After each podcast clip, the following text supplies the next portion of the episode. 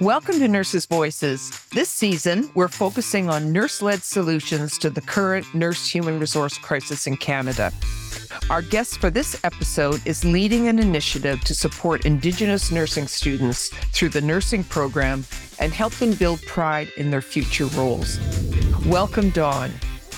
Dawn Googoo is the lead Luna Nursing Initiative at Dalhousie University, Halifax, Nova Scotia what we would find uh, interesting, and I know our listeners would also, to talk a little bit about the issue for Indigenous nursing students that this initiative was developed to respond to. Our work started actually from a student reaching out. It actually brought back the struggles I had. But I had support and I was also older when I started my nursing. So I kind of knew how to navigate certain things. And I just started talking about having a place of comfort, having a place of safety, having a place to feel feel good with who you are and in the program. So I met Dr. Latimer. She's the chair of Indigenous Health Research. She mentioned student struggles, and I mentioned my master's is the research of recruitment and retention of Indigenous nurses. So we started talking, and she's like, We need to do something now for the students to feel safe and supported. So we actually started by creating a safe space in the School of Nursing. So we call it Indigenous Student Engagement and Research Lounge. And I've actually put some Indigenous pieces in there, like furniture and mm-hmm. or medicines. And the students started to come and oh, they were very shy at first. And or even coming with their friends, non Indigenous friends, and they'd be like, you know, can I come in? I'm like, of course, I'm here to help. And I want to share my culture as well. So, yes, come on in. And I could see the difference from those students. We started this in September, supporting them in many different ways. And one of the first ones was scholarships with the scholarships, they would get to the community involvement, which every scholarship asked. They never knew what to put. I had one student from my community. So I knew, I said, I know you go to your grandfather's every Sunday. Like, I know you all get together. I said, that's community involvement. Somebody passes away, we all get together, gather food and stuff. That's community involvement. I said, we just don't have names for those in our community. I said, we're all connected. You know, after sitting with somebody for a little bit, you know, they're like, oh, yeah, like, yeah, I am. I did do a lot, you know, and I said, yes, we, in our communities, we, we have this connection. It's just that it's usually not recognized when you're trying to fill out a form and uh, even emotional support, spiritual support. And that work was the hands on work of what we do. But when we started that, it got bigger in the sense of there's a lot more problems that we need to address that we can't address just by one on one student. We need to go out and find out the problem. For example, the Casper test in Nova Scotia, all the three schools of nursing now require a Casper test as a part of the admission process. And a lot of Indigenous students were coming to me. They they didn't do so well or they felt like they didn't do so well. And I rev- so I didn't write the Casper when I went into nursing. And so I had to find out what it was. I didn't know what it was. And the Casper is an ethical dilemma that you're giving and what you would do in that situation. So it's it's to give a judgment of your character, of how you present yourself or how you how you would deal with a situation. And when I reviewed it and looked at it, took the pre-test and stuff, I said, this is putting Indigenous people in situations they will never be in. And they don't know how to answer that question. They do not know. And the second part of it, too, is that a lot of times when we leave our community, we feel less than, you know, and it takes us a while to build that you know, confidence of who we are. And so when you when you get asked these questions, they're put in settings where they would not feel the best. So we started talking about Casper and just inquiring about what was going on in Canada with Casper and found out not all schools required it. It was really more of a there was too many applications coming in and it was to cut down. So in Saskatchewan, for example, I found out the work what they're they're doing with Indigenous students there is that if the test score is too low, it's omitted completely.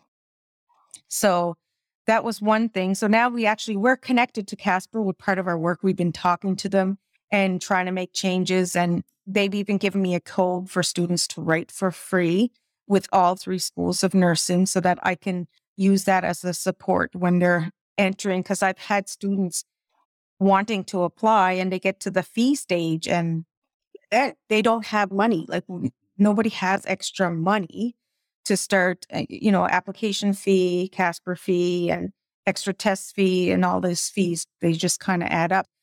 I remember when uh, Dal was going to announce the 20 seats, and, and I was so pumped, like for two months, because I knew and I was waiting for the day, and I was driving into Dal, and I, I just wave of sadness. I just looked at my husband. I was like, this this announcement's going to come with so much racism.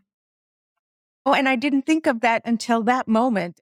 These seats are designated for Indigenous applicants that meet the requirement, which may be at a lower scale, like at the 75, as opposed to 1,500 applicants where people having a 98 average are getting in. That's who's getting in. And so that to me also said that seat is going to come with racism because they're here because of that. And that they need that support that's not there. They need extra support, you know, that equality versus uh, equity. You know what I mean? Like you're coming in and you're already needing more support, and it should be there, but it's not. Where we're at now with registry offices, I now get the list of the Indigenous students, which I can support as soon as I know the names. And this year, it took me a while to get the list, and I just got it last week. And I met one student already, first year, struggling. And it, I was messaging her tonight, like, how, okay, we're going to get a tutor, we're going to do this. And, you know, she was like, oh my God, like, I didn't know I can do all that stuff. And she was like, thank you for messaging me because she, nobody had even told her, even though it's the, the information's out there, I always say this as a, an Indigenous student will not ask for help. You have to always like present yourself and let students know you're there when they need it because most students don't come when they're in crisis. They're not going to come when they're feeling great.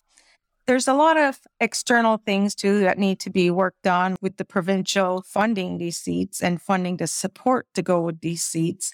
And having the schools being trauma informed, not just staff, but also the students. Uh, one of the things when I was in school was the empathy. You know, everybody's talking about the Indigenous people, this, that, this, that. And to me, that was like, you're telling us and all of us in here how we're a burden to the, to the health system. And you're not explaining why. You need to explain why if you want people to understand. That's where that needs to be taught. You can put that in everywhere, the little bits of education of the history. And the history now is more talked about, which is also another issue, which is you're sitting in a classroom and you're hearing about your own history and the trauma and whatever, and you become the reference for everybody. They want to know. I've had many people ask me, and I, I'm surprised that people don't know that much about Indigenous people. Like we've all been here together, and it's like they don't understand or don't know. You saw a problem mm-hmm. because a student reached out to you. And that's usually how we identify. Where there's one, there's more. And you had your own experience, so you could identify. And then you said, well, we need to do something. And so this program has begun. And in a certain way, you've opened up a Pandora's box because you thought the problem was just support. Let's find them a safe space. Let's find them somebody to talk to, somebody that understands them, somebody like them, etc. Then you find out, oh, it's more than that. They haven't got money. Oh, it's more than that. the admission process has some cultural bias associated with it. Are you seeing any tangible evidence in terms of how students are doing? Are you hoping, what's your hope that retention will they'll finish the program? They'll finish it more quickly. What, what are your goals in this? I hope for nursing students, Indigenous nursing students, be successful and to also be proud of who they are. This original there's about eight of them that had come to me when we started this work, and they're all still there. Even in my mind, for this group to all still be in the program, that's to me success. The reason why it's so strong for me is that Nova Scotia is in the middle of developing its own health authority for the Mi'kmaq people, which is called mm. And I always tell people it doesn't mean we're going to have our own hospitals and our own clinics and whatever. It just means that we have now control of our own health and it's in process. So, with every health system or health authority or any uh, placement, Mary and Gail, oh, no, it needs nurses. Nurses are the ones that run all that, right? So, um, that was another thing. I was like, oh my God, they need nurses. Like, they need Indigenous nurses. There's research out there that says people get better care when it's from their own culture. And I have proof of that. I worked in a hospital near my community and we've had people ready to walk out and I come down. I'm like, Dad again, you know, which means what's can, what's wrong? Can I help you? Like Dad again. And right off the bat, it's just they just calm and we just continue on. And you could see the difference you when you're caring for somebody of your own culture and even the environment there's a bit of a struggle in the sense of my coworkers trying to understand the culture not knowing we had a death happening in the hospital from my community and you know don can you go down there and see who's staying and i'm like they all are like what do you mean like who's staying right like and after me being there for a while they had more of an understanding of this culture that they've been nursing for the last 40 years. There needs to be more Indigenous nurses. There needs diversity. It w- would really alleviate a lot of the pressures, and Indigenous patients really don't want to go into the healthcare because they don't feel comfortable and they just want to leave and they just and so if they had somebody even explaining how the hospital works in that sense because it's like an institute. Even the education system is an institute. That's what I always say. Like people don't realize when we're leaving our communities, we're still going into an institute to become something. And that is still a part of what happened in the past. And we're coming into these institutes and we're facing that racism again. We feel it and we go back to where we're safe. So we need to make the safety out here to bring that to our to all the indigenous people. What lesson would you like them our listeners, viewers to take from this? For educational institutes, I guess it would be, you know, you have to make the changes. Many institutes have educational have an indigenous center and they think that everybody's every indigenous student's going to come there and boom they're all okay now but this, these students that were coming into me, they haven't even gone to the Indigenous Center at Dal, and it's across the street.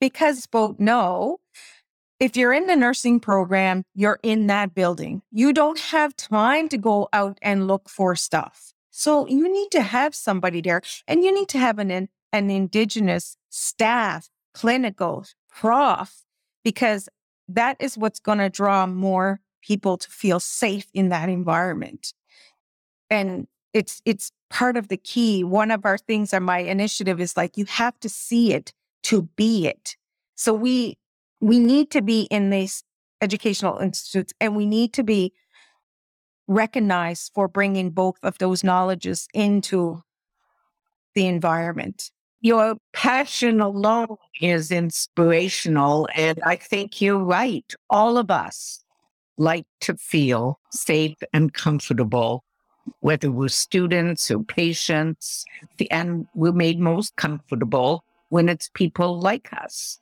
who are helping us. So I understand that. And I understand also it's a way of teaching people like me what would make an Indigenous student or an Indigenous patient more comfortable.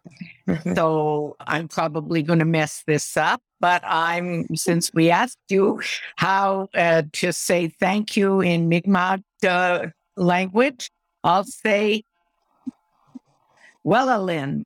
Well, Alin. Well, Alan. Oh, close. Yeah. Oh, that's that's beautiful. It's so heartfelt thanks. You can watch any episode of Nurses Voices from our first two seasons on a variety of platforms, including YouTube and Apple Podcasts. Subscribe to our channels to ensure you don't miss any of our new episodes, or go to our website, nursesvoices.ca, to sign up for our free newsletter. Nurses Voices is generously sponsored by Pfizer Canada. It is created by Donner Wheeler and produced by Sector Limited. It is supported by the Canadian Nurses Foundation and the Canadian Nurses Association.